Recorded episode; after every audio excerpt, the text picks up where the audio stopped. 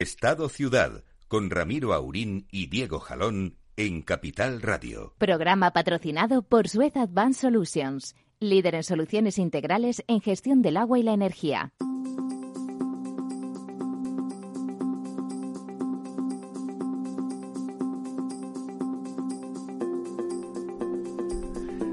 Muy buenos días, amigas y amigos. Aquí estamos una vez más. Aquí estamos una vez más con con don Diego Jalón, don Diego. Buenos días, Ramiro. Para repasar el estado que queremos que sea ciudad y que no sé lo que es porque nuestros gobernantes dicen cosas raras. Eh, están diciendo estos días que celebramos que ETA eh, pasó a mejor vida, en realidad se le dio una puerta cuando ya estaba completamente acorralada, infiltrada. El maestro Rubalcaba los tenía acribillados por dentro, no había forma de que construyeran una cúpula que caía al cabo de cuatro días. Eh, ahí, ahí estaba, bueno, se les dio una salida, bueno, es una forma de verlo a estos días, dice el presidente, que ellos nunca, nunca, nunca van a utilizar el terrorismo ahora que es una página pasada y tal igual. Estamos de acuerdo, estamos aburridos ya del tema, de acuerdo.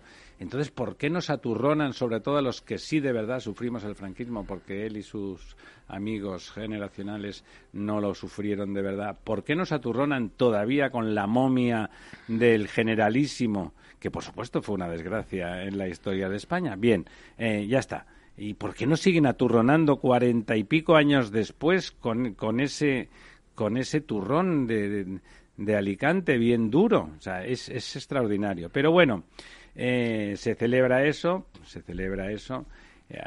Se siguen oyendo cosas, grabaciones de cuando entonces de las amenazas a, Gregorio Ordóñez, por ejemplo, antes de matarlo, que lo amenazaron bien amenazado.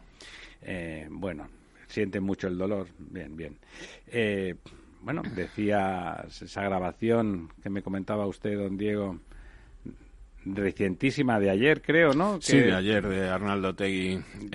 Diciendo que claro que iban a aprobar los presupuestos y les iban a acercar, si iban a salir todos los presos a la calle gracias a eso, ¿no? Sí, que ellos, su compromiso era que salieran los 200 presos y que entonces, bueno, que eh, tendrían que votar que sí a los presupuestos, ¿no? Eh, bueno, hoy le han preguntado al presidente del gobierno en la sesión de control y ha negado rotundamente que haya ningún tipo de acuerdo en ese sentido, eh, ahí está el vídeo de Otegui que juzgue el, bueno, la, gente. Nadie se creyó que la declaración esa de Eurovisión que hizo el otro día eh, era espontánea, ¿no? Que era que de golpe había tenido un acto de contrición, una epifanía y que de golpe le parecía que tenía que decir algo.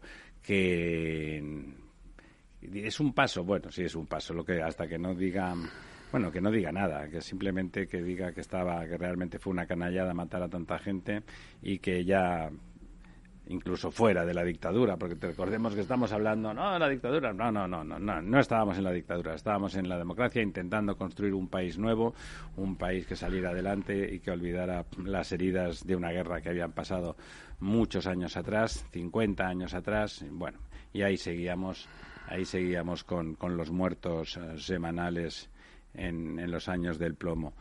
Eh, vamos a pasar página, vale, vamos a pasar página en general, por favor, ¿no? Va a ser difícil pasar página de este, de este gobierno porque a ver cómo nos dejan el, erial eh, después de, del paso por las armas que, que, estamos sufriendo, ¿no? Desde el punto de vista social y económico. Pero bueno, es un gobierno legítimo, elegido por los españoles, por lo menos por el procedimiento parlamentario que lo permite y, vamos a ver, vamos a ver qué opinan de que el primer, los primeros tiempos de este gobierno, el señor Ábalos, ya políticamente difunto, eh, dijera bombo y platillo que ellos habían rescatado, que ya no se iban a pagar más peajes, que las autopistas de peaje eran una lacra y que eso no era democrático y tal. No, no, es verdad, ahora van a pagar todas las autovías, las, las, las que antiguamente eran de peaje y las que, y las que no lo son. Todos uh, vamos a pagar eh, ese peaje, vamos a ver cómo. Eh, me pregunto cuánto dinero eh, ha tenido que gastar, suponiendo que hayan hecho el mantenimiento preceptivo, aquel que se les exigía legítimamente y correctamente a las concesionarias. Eh, bueno, pues todo eso se supone que lo asumió el Estado. La verdad es que el, estado de esas, ah, de esas antiguas autopistas de peaje es manifiestamente peor que el que tenían cuando estaban concesionadas, ¿no? Pero no, lo primero fue el gesto, el gesto populista y, de titular.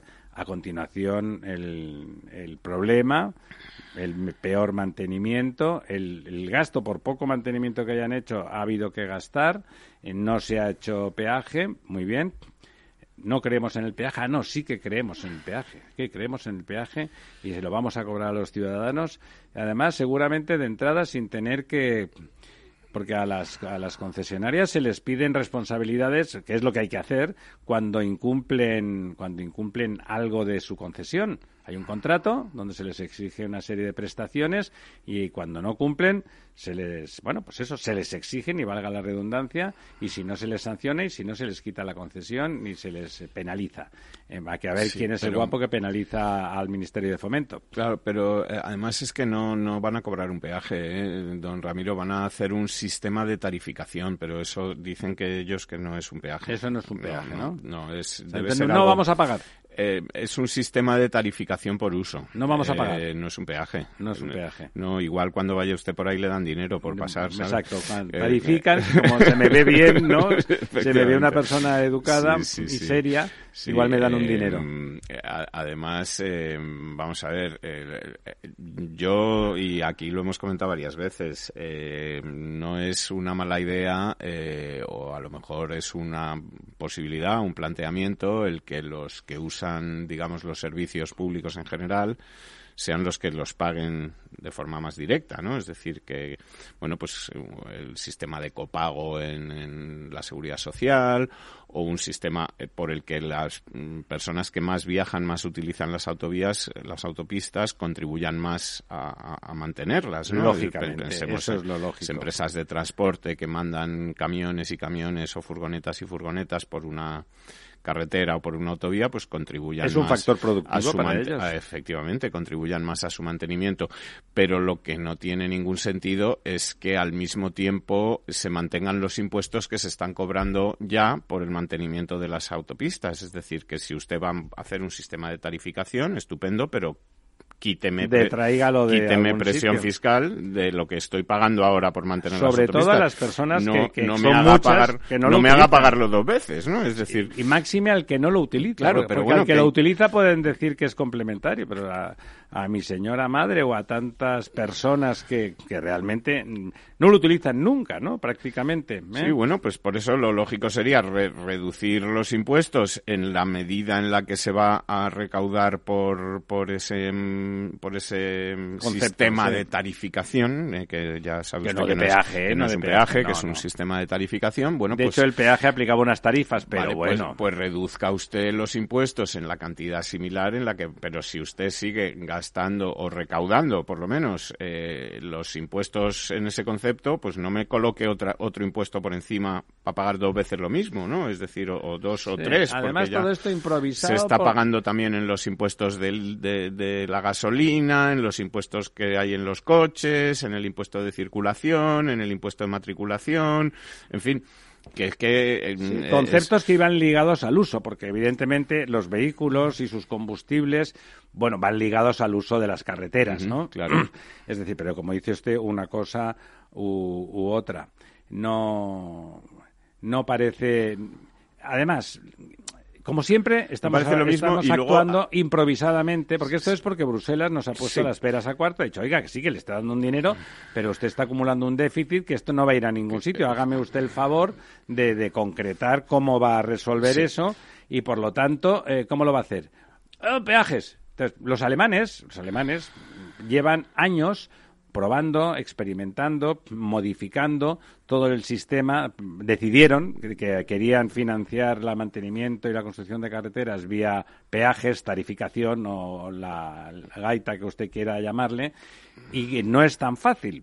Entonces están probando y llevan años haciendo y, lo tienen un sistema cada vez más elaborado. Aquí vamos a tirar por el camino de medio, no queda otra porque nos obligan a ello y como siempre, pues nada. Y, una improvisación que además yo todavía no he oído a cuantificarlo, pero me imagino que tendrá también una incidencia en esta subida de precios en la que ya estamos inmersos. Claro, por el transporte. por otros motivos, pero claro, si el transporte tiene que pagar esa eh, viñeta o esa sistema de tarificación. O esa puñeta, sí. pues, pues eh, claro, eso, eh, los costes habrá que repercutirlos en algún lado. Es decir, que, Sería lo suyo, ¿verdad? Que lo suyo, que lo que ocurrirá, lógicamente, es que aumente aún más pues esa tendencia a que los precios de todos los productos que ya están subiendo por motivos fundamentalmente energéticos, pues... Eh, sigan aumentando o añada, añada, un eh, impulso a esa tendencia, a subida, a esa tendencia a la subida. Eh, y, como dice usted, sobre todo, es que si por detrás se viera que es que hay un plan previsto, que hay una cosa estudiada, que se han analizado pues todas estas variables, que se ha estudiado eh, los costes del mantenimiento, que sea, pero es que mm, todo da la impresión que como siempre eh, aquí ni hay comité de expertos, ni hay informes, ni hay nada de nada, ¿no? es decir, le dirán que hay comité de expertos para que se calle. ¿eh? Y habrá seguramente muchos informes y libros blancos y amarillos, pero mm, de momento no. y, que conste que hay gente que hay gente que sabe de esto. Sí, sí, no, claro. Yo, yo, conozco unos cuantos, o sea, no no es que sea una cosa muy muy rara, ¿eh? Está existen expertos que podrían opinar, más que opinar, definir cosas que funcionaran y bueno, y pensadas. No sé si eso sería rentable políticamente o no. Pero bueno, coménteme esa, esa sesión que, que, hubo en Sevilla para hablar del agua y demostrar que lo que hay en los presupuestos es una filfa para lo que se necesita para el sector. Bueno, pues esto ha sido eh, una, una eh, reunión o una especie de cumbre por el agua en Andalucía en el que se han reunido pues eh, casi todos los eh, digamos como se dice ahora o como dicen ahora los los finos los players no del mercado los actores de, toda la, vida vamos sí. de la industria del agua eh, entonces, eh, bueno, lo que básicamente las conclusiones o lo primero eh, que ha señalado, por ejemplo, el presidente de la Asociación Española de Abastecimientos de Agua y Saneamiento, de AEAS, Fernando Morcillo, es que hace falta un esfuerzo inversor sostenido en infraestructuras del ciclo urbano del agua eh, para mantener la calidad eh, del abastecimiento y la mejorar la calidad del saneamiento. Eh, digamos que en España el abastecimiento, y así lo señalan informes de todos los organismos mundiales, digamos que tiene una matrícula de honor, ¿no? Es decir, es un sistema que funciona perfectamente incluso milagrosamente, ¿no? En un país como, como el que vivimos, que haya agua todos los días. Sí, sí, es un excelente calidad, realmente no. A un, precio baratísimo. Hay poca y mal, porque ya saben, cuando llueve nos destroza y, llueve poco. y, sin embargo tenemos un gran déficit en, saneamiento y así también nos lo han señalado desde, por ejemplo, Bruselas. Durante décadas, perdón, ya da risa. que nos cobra multas eh, diarias pues por no estar al día con estas cosas. Ustedes, ustedes pensarán, a lo mejor es muy difícil lo del saneamiento. Les prometo que no. ¿eh? Consiste en invertir, hacer depuradoras, que es una fabriquita, es una, es una instalación mucho más sencillo que hacer redes que van por todo el territorio y tal. Se recoge, hay que llevar ahí, se trata, la tecnología está más que probada. En, muchas ciudades de nuestro país se hace excelentemente y se vierte el agua o se utiliza para regar o se, vierte a los ríos transparente. Sabemos cómo se hace perfectamente. No tiene ningún problema excepto organizar las inversiones y procurar quién tiene que manejar esas instalaciones. A lo mejor dirán que como no quieren hacer colaboración público-privada, pues entonces no puede ser porque no, no les llegan los funcionarios. Bueno, aquí lo que, como te decía, en esta cumbre del agua en Andalucía se han dado cifras eh, y la estimación que hacen, bueno, pues eh, quienes conocen bien este, este mundo es que harían falta 4.900 millones de euros de inversión Recordemos que los presupuestos generales de este año prevén 900 millones para este capítulo, es decir, cinco veces menos a grosso modo. Eh, y que, em, para que nos hagamos una idea de la dimensión de lo que hay que mantener y mejorar, eh, pues eh, en España hay 23.798 kilómetros de tuberías de aducción, que son aquellas destinadas a conducir el agua desde, desde donde se capta hasta la planta de tratamiento. 248.245 kilómetros de red de abastecimiento, que es, digamos, desde la planta de tratamiento hasta los hogares o hasta los grifos de, de, los domicilios.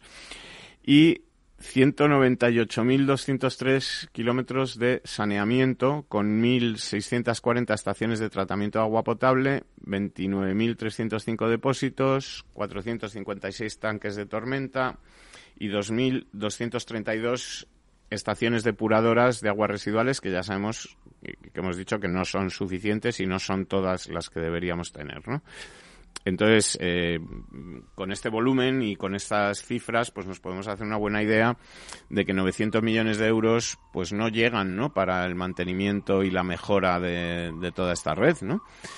Y que además eh, es un tema que afecta ya no solo a que tengamos agua en los grifos, que también, sino al medio ambiente, a la calidad de los, de los ríos, a la calidad del agua de las costas, a, todas estas cosas con las que el gobierno se llena la boca hablando de, de ecología y de medio ambiente y de cuidado del medio ambiente y que, sin embargo, cuando se trata de hacer algo eficaz para ese medio ambiente y para que los ríos estén limpios y para que las costas, pues no parece muy dispuesto a invertir eh, más que unas cantidades insignificantes eh, y que son la quinta parte de lo que los expertos estiman que debería que debería invertirse. Entre uno y cinco hay mucha posibilidad de mejora, ¿verdad? Efectivamente, y luego, hombre, para quejarse de la calidad del agua de los ríos y de que, en fin, que está todo sucio, pues sí que para eso sí tienen tiempo, pero para pensar en, en cómo invertir en... Insisto, eh, hablábamos del saneamiento, no tiene ninguna dificultad más que asignar las inversiones si no tienen ellos el dinero que seguramente no lo tienen, bueno, aunque se lo gastan en lo que quieren, porque déficit tenemos para dar y para vender, pero no hace falta. Se hace vía colaboración público-privada, se hace procedimientos de construcción y operación y, bueno, y se paga por uso. bueno, pero ya saben que eso está prohibido porque es una vergüenza que no, no que el agua siga sucia, no que la depuración siga siendo eh, la, la, mancha nacional a nivel Bruselas y a nivel de la realidad contante y sonante, eh, sino no, lo que es una vergüenza es que eso lo hagan personas eh, y empresas capacitadas que puedan pagar la, la, infraestructura y que tengan la capacidad de gestionarla. Eso es una vergüenza. Es mucho mejor que no lo tengamos, que no dispongamos de ellos. Quizá el tema del saneamiento es el más sangrante de todos los que tenemos eh, en, ese, en ese discurso anti, anti iniciativa privada en, relación al agua. Sí, y luego pensar que, es un servicio eh, con el que no podemos jugar. Es decir, que, si un día las autopistas las autovías eh, están más o menos rotas, el coche acaba llegando de una forma o de otra, hombre, repercutirá en toda la economía. Pero no tener agua es eh, estar muertos. Es, imposible, ¿no? no Hablando de agua, dígame algo de los embalses. ¿Cómo estamos? Pues, Fastidiados, creo, ¿no? Los embalses están, están tirando a mal, ¿no? Eh, seguimos bajando. Eh, lo único que, como ya decíamos en semanas anteriores, estamos bajando Despacito. A un ritmo inferior al que se bajaba eh, en, años anteriores. Eh, Eso en el Guadalquivir no está sirviendo, ¿no? Con lo cual no, en el Guadalquivir estamos mucho peor. Lo que iba a comentarte es que ahora mismo estamos ya prácticamente en la misma situación que en 2019, que hasta desde hace varias semanas estábamos peor, 2019 fue un año muy malo. Y estamos ahora mismo, como te decía, en el 39,22%, con 0,42% menos de agua embalsada, 237 hectómetros cúbicos menos que la semana pasada.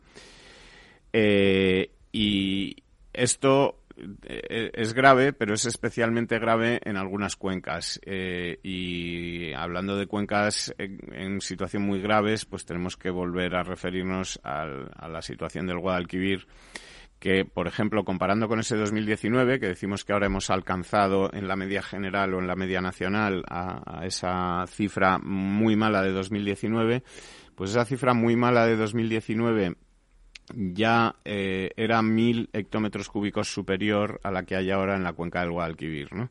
Es decir, estamos mil hectómetros cúbicos en la cuenca del Guadalquivir. Pero sobre un total de 3.000, o sea por que debajo, es el 33% menos, ¿no? Sí, efectivamente, es, es un 33% menos. La capacidad de agua embalsada del Guadalquivir es de 8.113 hectómetros cúbicos y actualmente eh, tenemos 2.134, ¿no?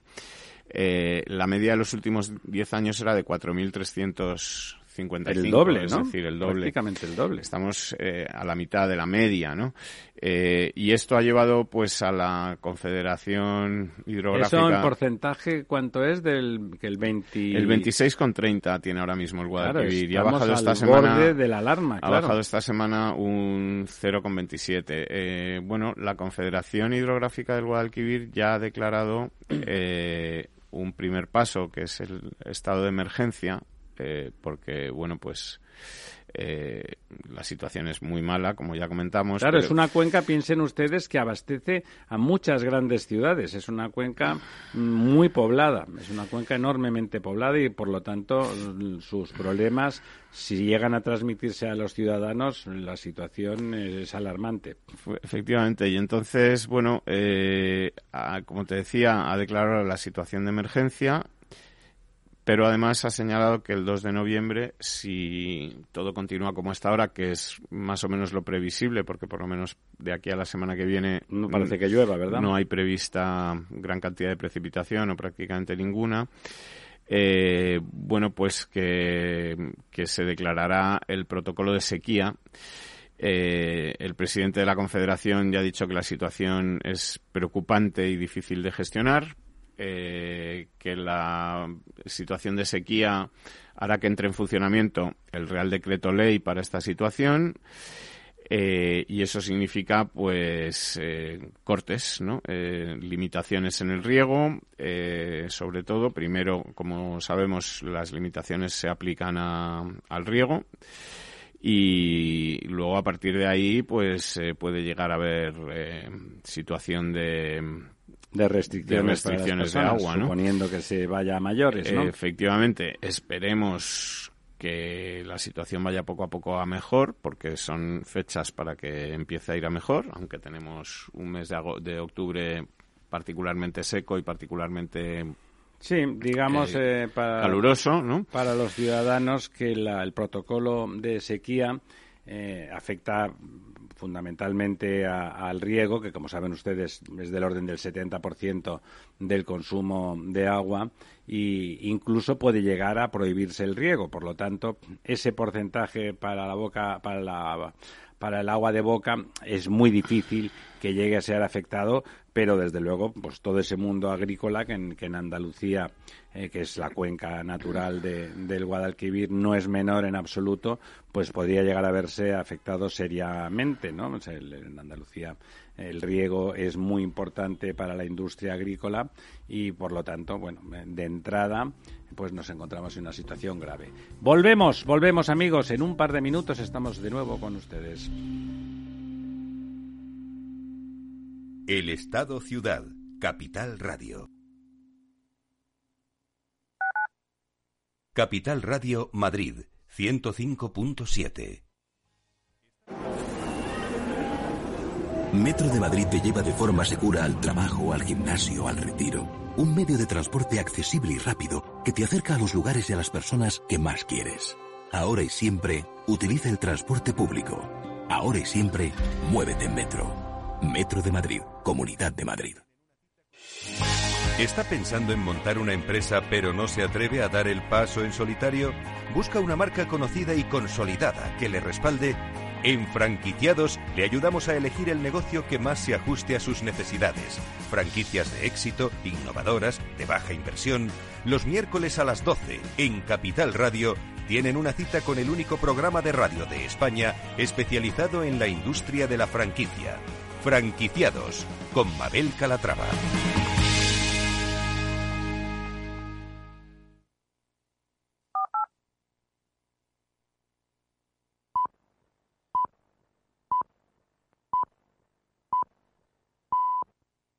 El Estado Ciudad con Ramiro Aurín y Diego Jalón en Capital Radio.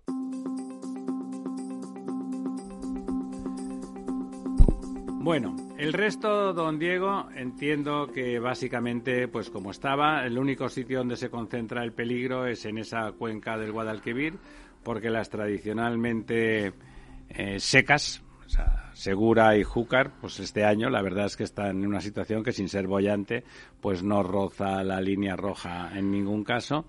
O sea que, eh, si quiere, pasamos a otro tema y la semana que viene veremos, a ver si no tiene pinta de que vaya a llover, no tiene pinta de que vaya a llover y, y ahí estamos. No nos hemos olvidado, pero no nos hemos olvidado de saludar a nuestros compatriotas de La Palma que siguen, que siguen en su dramática epopeya bajo el volcán, que no contra él, porque contra el volcán realmente no hay nada que hacer, pero sí bajo el volcán, como en aquella novela célebre de Malcolm Lowry. Y bueno, esperamos que las cosas mejoren y que en esa falta de, de previsión que no respecto a la erupción, que no es previsible, pero sí ahora que ya sabemos sus efectos, las dedicaciones presupuestarias pues resultan patéticas frente a algunos inventos de, algunos ministerios como los de la señora Irene Montero que se dedica pues a cosas mm, manifiestamente prescindibles con presupuestos que triplican o cuatriplican a los que se están dedicando a, nuestros compatriotas tan castigados en La Palma. Y no puedo dejar de sacarle antes de darle la palabra para que repase usted la semana y, los eventos que nos afectan más significativos, de señalar, porque de alguna forma empieza a afectar ese, ese consulting sobrevenido eh, del señor, liderado por el señor Pepiño Blanco, y otros amigos suyos de todos los colores políticos, hay que decirlo, porque ahí está Alfonso Alonso o González Pons, que también están encantados de conocerse y de chupar del bote de ahí. Y ahora que Antonio Hernando ha vuelto al gobierno y se ha borrado inmediatamente, por supuesto, para que no digan que que hace algo, eh, no si no ilegal, que sí que también eh, impropio, pero es que eh, ese consulting de gentes que no se han dedicado nunca a la consultoría, que teóricamente se dedicaba a lubricar las relaciones institucionales, a lo que empieza a dedicarse es a asesorar empresas en contratos en concursos y contratos públicos. Y eso nos parece que con los antecedentes de los socios de ese consulting, todos, empezando por el ideólogo, que es el señor Pepiño Blanco, por supuesto, pero acabando con por el último, sea del partido que sea, se dedican, pues se puede acabar siendo, no decimos que lo esté siendo, porque pero ya las dedicaciones eh, que están teniendo pueden acabar siendo tráfico de influencias para conseguir pues contratos de manera pues no digamos que no lícita ni transparente. Eh, esperamos que se siga seriamente esas, ah, esas actividades porque si las actividades lobísticas y de aproximación a las administraciones las hacen particulares sin más vinculación, bueno, digamos que el seguimiento se puede hacer vía estrictamente económica, intentando ver que no hay ninguna irregularidad a ese respecto cuando los interlocutores son gentes provenientes de la alta política y que hablan con compañeros suyos muy recientes y en la práctica compañeros de partidos en tanto en un caso como en el otro, pues entonces la situación es bastante más delicada porque los favores eh, pueden tener aspectos mucho mucho más opacos y desde luego eh, hacer una cosa que para que la economía de mercado funcione y sea justa necesita, que es transparencia y, equidad y que las cosas se decidan en función del mérito y, las ofertas reales. Vamos allá, don, don Diego.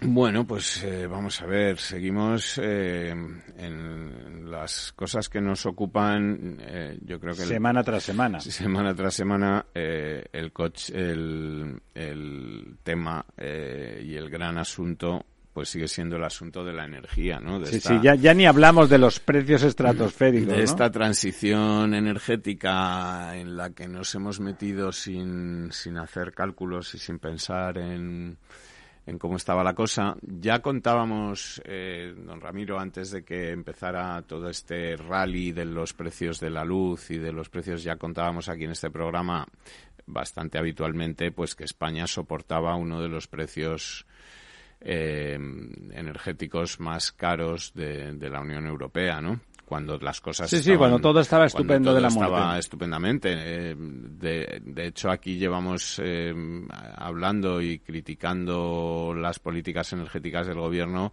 incluso en la época en la que eh, el gobierno era de distinto signo político. Ya hablábamos mucho de, de, esto en, en la época del, del presidente Rajoy y hablábamos de que el sector energético pues estaba mm, eh, no, no bien organizado o por lo menos que no había una idea clara en el gobierno de qué es lo que se quería hacer, cuál era el mix energético que se buscaba eh, y claro, todo esto eh, que digamos eran pequeños fallos o, fallos que en aquel momento tampoco parecían graves, pues ahora están empezando a a, hacerse pues muy evidentes y muy graves, ¿no? Eh, fíjese, por ejemplo, que esta semana hemos sabido que España se gastó en agosto 4.400 millones en comprar combustibles y electricidad fuera de España, que el déficit energético ascendió a 2.200 millones y que supone ya el 6 el, el 60%, perdón, 6 de cada 10 euros del déficit comercial del total de la economía española, ¿no? Eh, España eh, es muy vulnerable a esta subida del precio de la energía, pues porque no tenemos recursos energéticos. No tenemos nucleares. Eh, hemos decidido ir dejando que se pudra la energía nuclear, es decir, que, las centrales se, se vayan extinguiendo sin poner otra eh, alternativa. porque, autóctona, se entiende, porque comprar fuera si eso lo Sí, porque la, alternativa a la nuclear ahora mismo eh, es el gas, ¿no? Eh, y si no es el gas es peor todavía, es el carbón, ¿no? Como está haciendo Alemania. pero claro, em, en España no tenemos tampoco gas, es decir, que el gas tenemos hay que, comprarlo, comprarlo fuera. Carito, por cierto, Además no tenemos acceso a los gasoductos, digamos que vienen de Rusia, de donde se abastece solo pues, a los africanos, el norte de Europa, ¿no? Tenemos acceso al, gas que viene por por eh, dos dos gasoductos el de Marruecos y el de Argelia. El de Marruecos se va a cerrar o está prácticamente ya cerrado por, por problemas entre precisamente Argelia y Marruecos el único que nos suministra... Ese gran Marruecos, ese gran país hermano. El único que nos suministra ahora es el Medgaz, que es el, el, gasoducto que viene desde... Directo de Argelia. a Almería. Y bueno, pues eh, como te decía, esto está empezando a afectar pues muy gravemente a, todos los aspectos de la economía española, ¿no? Eh, ya no es solamente la factura del gas, sino que es, eh, pues como te decía, el déficit, el déficit comercial. hemos visto también cómo se está disparando el precio de los carburantes en las gasolineras y aquí... Eh, claro, la energía va toda ligada, claro. Sí, aquí me gustaría decir que hay, aparte de, de la lógica que tiene el que el petróleo haya subido, eh, los precios del petróleo eh, están más altos, de, perdón, los precios de las gasolinas y los gasoils en Sí, las sí, los gasolineras combustibles de uso en automoción. eh, están más altos que cuando eh, el petróleo estaba a mucho más caro el barril que ahora, ¿no? Es decir, el precio final de los carburantes, este precio que usted no, es- paga... no está bien indexado con el este precio precio que usted paga cuando echa gasolina o cuando echa gasoil en la gasolinera está en niveles de mediados de 2014. ¿Y entonces a cuánto varía el Que es petróleo? Igual que ahora, es decir, o sea, el precio de los carburantes en 2014 y ahora están más o menos a una media de 1,47 euros por litro de gasolina, gasolina normal 95 y 1,34 por litro de gasóleo A. Eh, y en, en 2014, en, en aquella fecha, eh, estaba el barril a 108 euros y ahora no pasa de los 80. O sea, un, 20, un 25% más caro. Eh, Efectivamente. Entonces, eh, bueno, eh, algo está pasando ahí. Eh, nos enteraremos en Sí, algún bueno, momento. que no, hay, que de- no están estableciendo competencia real las compañías, ¿no? Efectivamente. Se están haciendo club y están Eh, subiéndolo artificialmente. Ya veremos. Eh, es decir, que el, el, el gasoil, la gasolina, el gasoil están en su mayor nivel en los últimos siete años, pese a que el petróleo está entre un 20 y un 25% más, más barato que ahora, ¿no? Eh, esto también afecta a, a los precios eh, porque el transporte en España se realiza mayoritariamente por carretera, ¿no? Como sabemos, porque el- en España el ferrocarril, pues si no es AVE, no existe o prácticamente No, no, en existe. mercancías en, en España no existe Eh, y prácticamente. entonces, pues, eh, bueno, esto también es otra presión hacia que los precios vayan subiendo, que también se produce por, por las gasolinas y los combustibles. Y hay una tercera derivada que también hemos visto esta semana, la hemos visto precisamente ayer, que es que las grandes eléctricas, Iberdrola y Endesa, básicamente, eh, no han querido participar en la última subasta de renovables eh, que se ha que se ha que se ha hecho, ¿no? La última subasta Eso de renovables también parece un poquito que rarito, ha ¿no? hecho el gobierno. Bueno, eh, vamos a ver, eh, en estas subastas lo que se hace es atribuir un precio fijo para los próximos, una retribución para los próximos entre 5 y 15 años eh, a aquellas eh, empresas que quieran pujar en la subasta por suministrar energía renovable, ¿no? Tanto Endesa como Iberdrola no han querido participar en esta subasta. ¿Cuál es la lectura? eh, bueno, la lectura es eh, casi mejor que la lectura. Sería escuchar cuáles son las declaraciones que han hecho desde las dos eléctricas. Eh, en el caso de Endesa, aseguran que su ausencia en la subasta es debido a que la subasta eh, obliga a mm, vender o sustraer producción a- que ya están utilizando para su cartera de clientes y que eh, hoy en día su estrategia está orientada a promover su propia generación para suministrar a largo plazo a sus clientes. Es decir, que no, entiendo.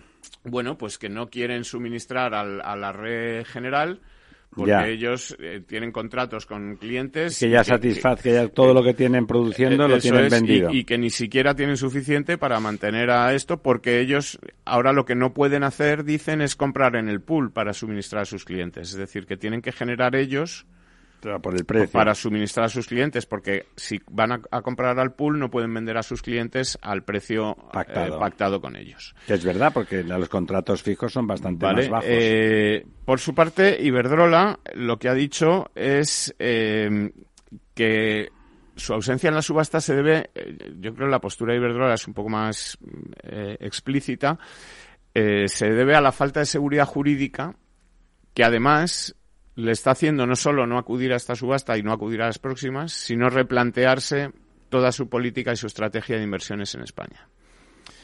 Dura la, el señor, la El respuesta del señor Sánchez Galán. Ga- Sánchez Galán, efectivamente. Es decir, Iberdrola tenía previstas unas inversiones muy grandes en España, del entorno de Las 25, cosas que ahora hay del chocolate con 25 mil millones de euros y esta mm, eh, compañía que como sabemos es multinacional o digamos que opera pues en Sí, Estados sí, la- Unidos el, en- el grueso de su facturación es fuera. es fuera de España, pues ha decidido que a lo mejor su estrategia debe orientarse hacia países donde sus gobiernos no piensen que pueden Cambiar las reglas del juego a eh, mitad cambiar de las reglas ¿no? del juego y, y que ellos se pueden permitir cosas que el gobierno eh, decida que se pueden permitir, ¿no? Estas cosas que dice el señor Sánchez de que las eléctricas se pueden permitir, que yo les meta la mano en el bolsillo, bueno, pues igual no y a lo mejor como no se lo pueden permitir, pues están sí, pensando no, que conste que la explicación de, de Endesa también tiene sentido. Es decir, bueno, yo tengo compromisos a precios mucho más baratos y si tengo que ir a comprar, pues la verdad es que pierdo dinero. Por lo tanto, todo lo que produzco, que sí, estamos de acuerdo, lo que produzco yo me sale más barato que lo que está ahí en el pool, pero se lo vendo a mis clientes a precio fijo, ¿no? Tiene, tiene sentido, ¿no?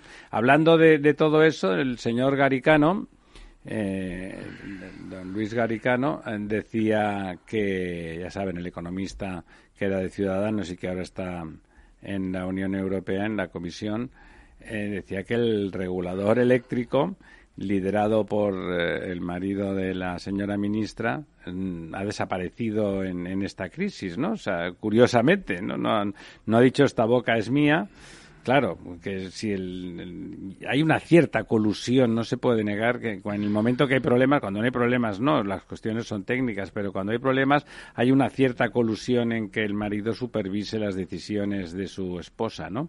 Eh, eh, y la situación, desde luego, está lejos de ser de ser eh, fácil está ahí, por ejemplo, no se habla nunca, ¿no? Del, tema. Una de las soluciones para evitar estos problemas es que uno tenga más depósitos estratégicos de gas, ¿no?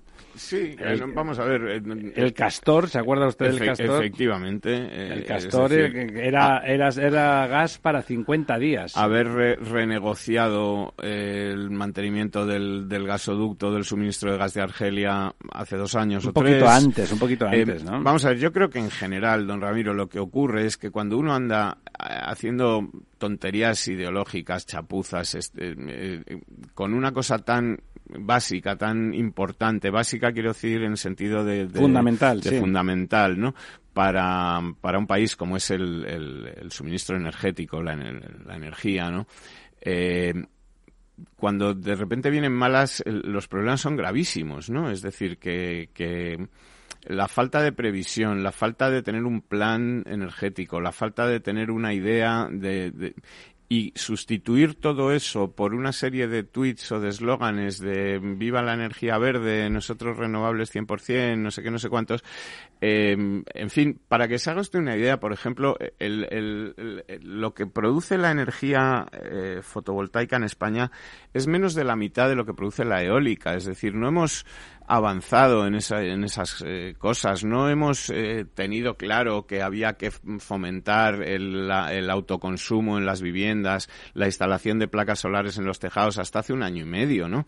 Eh, hemos perdido un tiempo muy grande, ¿no? En, en, en, asegurarnos un suministro eléctrico barato. Hemos decidido el cierre de las nucleares sin tener una idea clara de con qué las íbamos a sustituir o qué íbamos a hacer para. Hemos decidido una transición energética en la que nos comprometemos a una reducción de emisiones de gas, al cierre de centrales de carbón, etcétera, sin tener sin saber qué vamos saber a hacer. qué vamos a hacer para, para todo esto. ¿Y cuánto le va a costar eh, eso a los españoles? Cuando hablábamos de todo esto, decían, ¿y esto cuánto va a costar? No, esto es estupendo porque va a ser mucho más barato y todo va a ser genial. Bueno, pues parece que no, llámenme loco, pero parece que no va a ser mucho más barato, por lo menos, ¿no? No, y hay más cosas, ¿eh? Los análisis de, de, de productividad que hacen las grandes instituciones económicas eh, mundiales nos apuntan a que eh, lo verde está bien y es necesario, pero no es no no no produce aumentos de productividad, o sea que los aumentos de productividad, es decir, de riqueza que puede permitirnos pagar lo verde, porque lo verde no deja de ser una forma lujosa de vivir, estupenda, necesaria, sostenible, pero lujosa, viene por la vía de la una digitalización generalizada de forma exhaustiva, que es donde habría que poner el énfasis de verdad de forma radical. Y después, fíjense ustedes que Alemania, que siempre ha alardeado eh, de ser la primera en tomar decisiones de tipo ecologista y ambientalista, está quemando carbón, ¿eh? que es lo más contaminante que hay con mucha diferencia, ¿no?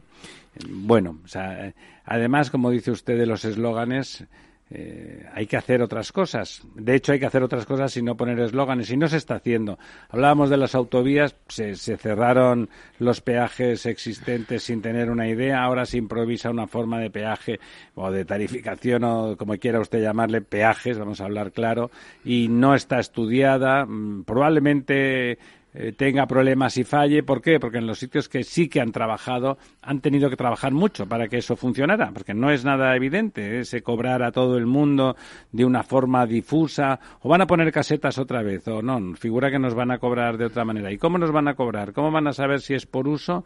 ¿Cómo van a qué van a hacer? ¿Van a poner realmente en todas las autovías o unas casetas de peaje? Con lo que eso significa, porque en las, en las autopistas privadas grandes, como había la alternativa pública, yeah pues entonces no había grandes colas salvo días puntuales. Como pongamos casetas en todas las autovías, se nos van a montar unos dipostios de tres pares de narices. Hay, países que han intentado hacer estas cosas y, la verdad es que es complicado. ¿eh? Es decir, no es una cosa que se haga de un día para otro. Bueno, si quieres, eh, Ramiro, por decirte la última coluenda de, este tema de la energía, pues es que ya tenemos eh, 20.000 empleos eh, que están afectados por los recortes de producción claro, claro. que están llevando a cabo las empresas que algunos de los de los sectores industriales pues más importantes de España están ya anunciando recortes en su producción. El otro día oíamos a Juan Roche, el presidente de, de, Pamesa, de una de las mayores azulejeras de España. De, claro, pero esos son los azulejeros, son enormemente, intensivos, en consumo. En pues, energía, eh, Ya estaba diciendo que primero que iban a tener que subir los precios y segundo, que se estaban planteando mm, otras soluciones, ¿no? Es decir, y cuando hablan de esto, pues se habla de, de irse fuera, ¿no? O de mm, cierres o de... Eh, o sea, que no están cómodos con esta situación. Y son sectores que, en grandes zonas de España, en, la zona de Alicante, la zona de... Bueno, en Castellón, todas las azulejeras en Castellón son todo, ¿no? Eh, eh, son, son zonas eh, en las que todo el empleo depende prácticamente de estas industrias, ¿no? aparte del turismo, pero te quiero decir que son la, la gran actividad industrial, ¿no?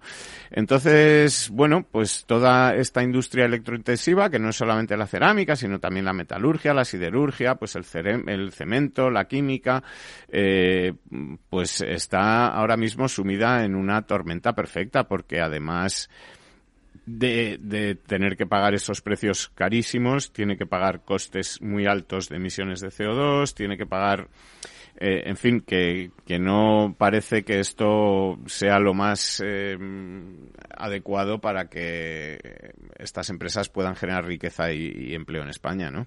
y cuando digo generar quiero decir que van a dejar de generarlo ¿no? exacto que ya están generando y eh, van a dejar de generarlo bueno y no no están teniendo ningún tipo de cintura no están teniendo ningún tipo de cintura desde el gobierno en tomar como dice la señora Cani pues eh, medidas coyunturales. Si, si esta cosa, como se dice, en primavera del año ya se lo está pidiendo Urcuyu también, que les ha dicho directamente, tienen ustedes que quitar los impuestos. Claro, pues de momento. Eh, los impuestos de, de, la tarifa de la luz. Eh, Urcuyu no lo ha llamado impuestos, porque aquí ya sabe usted que lo ha llamado extracostes. Pero bueno, quiten ustedes los extracostes. Sí, sí, hablen ustedes en como se dice en euskera, los impuestos, ¿no? Pues los, los extracostes eh, que los quiten, ¿no? Y entonces, bueno, pues parece que no están por la labor de, de nada de esto, ¿no? Y entonces, bueno, vamos a ver cómo evoluciona la situación, pero no tiene, desde luego, desde luego buena pinta. No tiene buena pinta. Y mira, otra de las cosas que yo creo que indica muy bien lo que es la imprevisión de las políticas del gobierno, la falta de planificación, la falta de, de pensar, aparte de yo voy a hacer una ley, este pensamiento mágico de yo voy a hacer una ley y todo se va a arreglar, ¿no? Yo voy a prohibir los vehículos de gasolina y ya todos serán eléctricos porque como he prohibido los de gasolina, pues, en fin, el mundo será maravilloso. Pues el resultado que tenemos es que esta semana se ha publicado también que las ventas de coches de más de 10 años de más de 10 años de antigüedad, es decir, coches de segunda mano. Los coches em, no de segunda mano, de segunda mano intensa y más contaminantes. Y más contaminantes, pues la venta de este tipo de vehículos superará este año en un 30% a la de vehículos nuevos. Es decir, que sigue creciendo la demanda de vehículos de segunda mano Eh, y la gente los compra aunque tengan más de 10 años de antigüedad porque, bueno, pues no está claro qué es lo que va a pasar, cuál es el modelo, qué voy a hacer. Sí, los coches que se pueden permitir los coches que son coches urbanos que no sirven para la carretera, ¿no? Efectivamente, y es que estamos asistiendo a, un, a una especie de, paranoia en, en, una industria tan importante como es la, la industria automovilística para España, donde somos uno de los grandes productores mundiales de, de automóviles y donde es muy importante eh, el sector en el PIB y en, bueno y si realmente creen tanto en el vehículo eléctrico por qué no están promoviendo la construcción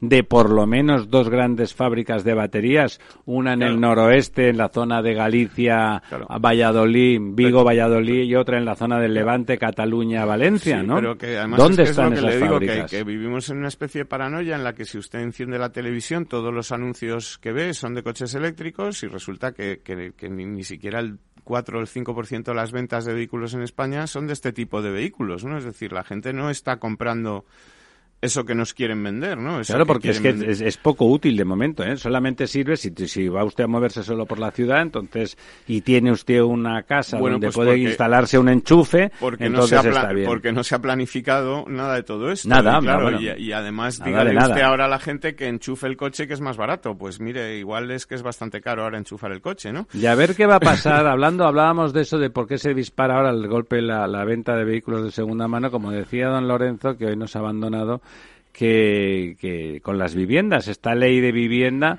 puede acabar disparando la venta de, de, viviendas de segunda mano porque no vaya a haber quien quiera construir vivienda nueva, ¿no? Con, en estas condiciones y además van a acabar con el alquiler porque si, Efectivamente. y no sé igual que ocurre con el parque automovilístico pues el parque de vivienda hacia una quitando viviendas viejas antiguas para pasar a viviendas más nuevas más eficaces más eh, digamos eh, eh, ecológicas sostenibles y ecológicas y todo esto que nos cuentan pues tampoco se va a producir no no, no se va a producir nada porque además, ¿sabe qué pasa? Que para hacer esas cosas, para, para promover vivienda, hagan ustedes vivienda pública, pero eso es, una, eso es un trabajazo, oiga, eso es una fainada impresionante. Mucho tiempo, mucho trabajo. Mire, sabe que le digo que el miércoles que viene vamos a seguir con ellos porque la verdad es que nos lo ponen muy fácil, solo podemos quejarnos. Hasta el próximo miércoles en el Estado Ciudad, amigas y amigos.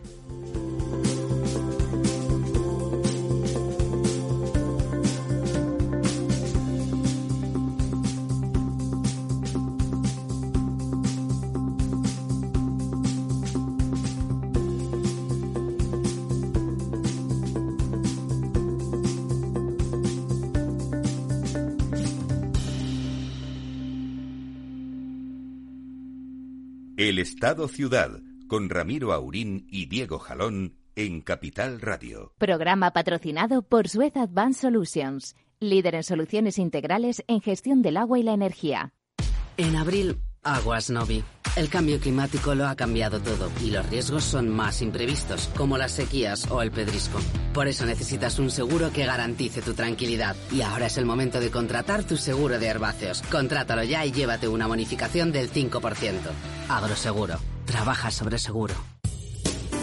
Somos Mazapanes Barroso. En nuestra empresa elaboramos productos con ingredientes seleccionados siguiendo una tradición artesana transmitida de generación en generación desde hace más de un siglo. Te llevamos el auténtico mazapán artesano de Toledo a tu casa. Nos esperan fechas muy especiales en las que no puede faltar en tu mesa. Compra tus dulces favoritos en nuestra tienda online www.mazapanesbarroso.com o llamando al teléfono 92 535 3149. Disfruta del auténtico mazapán con Mazapanes Barroso, maestros artesanos con tradición y calidad desde 1890.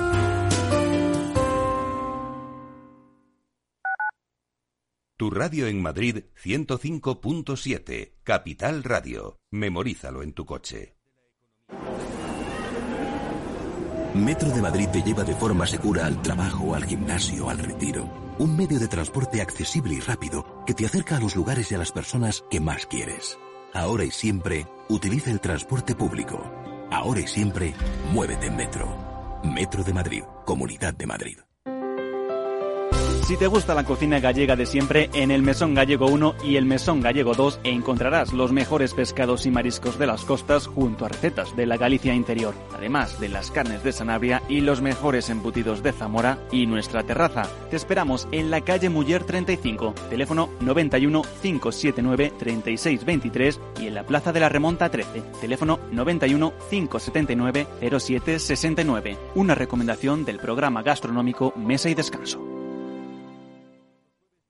Gráficas Naciones. Más de 50 años de experiencia en el sector de las artes gráficas. Apostamos por la última tecnología tanto en impresión offset como en digital y gran formato. Realizamos todo tipo de impresión. Tarjetas de visita, folletos, libros, vinilos, decoración y montaje de stands. Más información en el 91 629 2145 o en gráficasnaciones.es. Disfruta de la mejor cocina gallega en Montes de Galicia. Todo un clásico moderno en el barrio de Salamanca. Disfruta de la variada dieta atlántica, de las mejores carnes y pescados tratados con respeto y transparencia y regados con una de las mejores bodegas de la zona. En grupo, en familia o en pareja, Montes de Galicia te ofrece el espacio perfecto en cada ocasión. Nos gusta que las personas tengan opinión propia. Quienes aquí hablan también expresan su propia opinión. No representan la opinión de Capital Radio.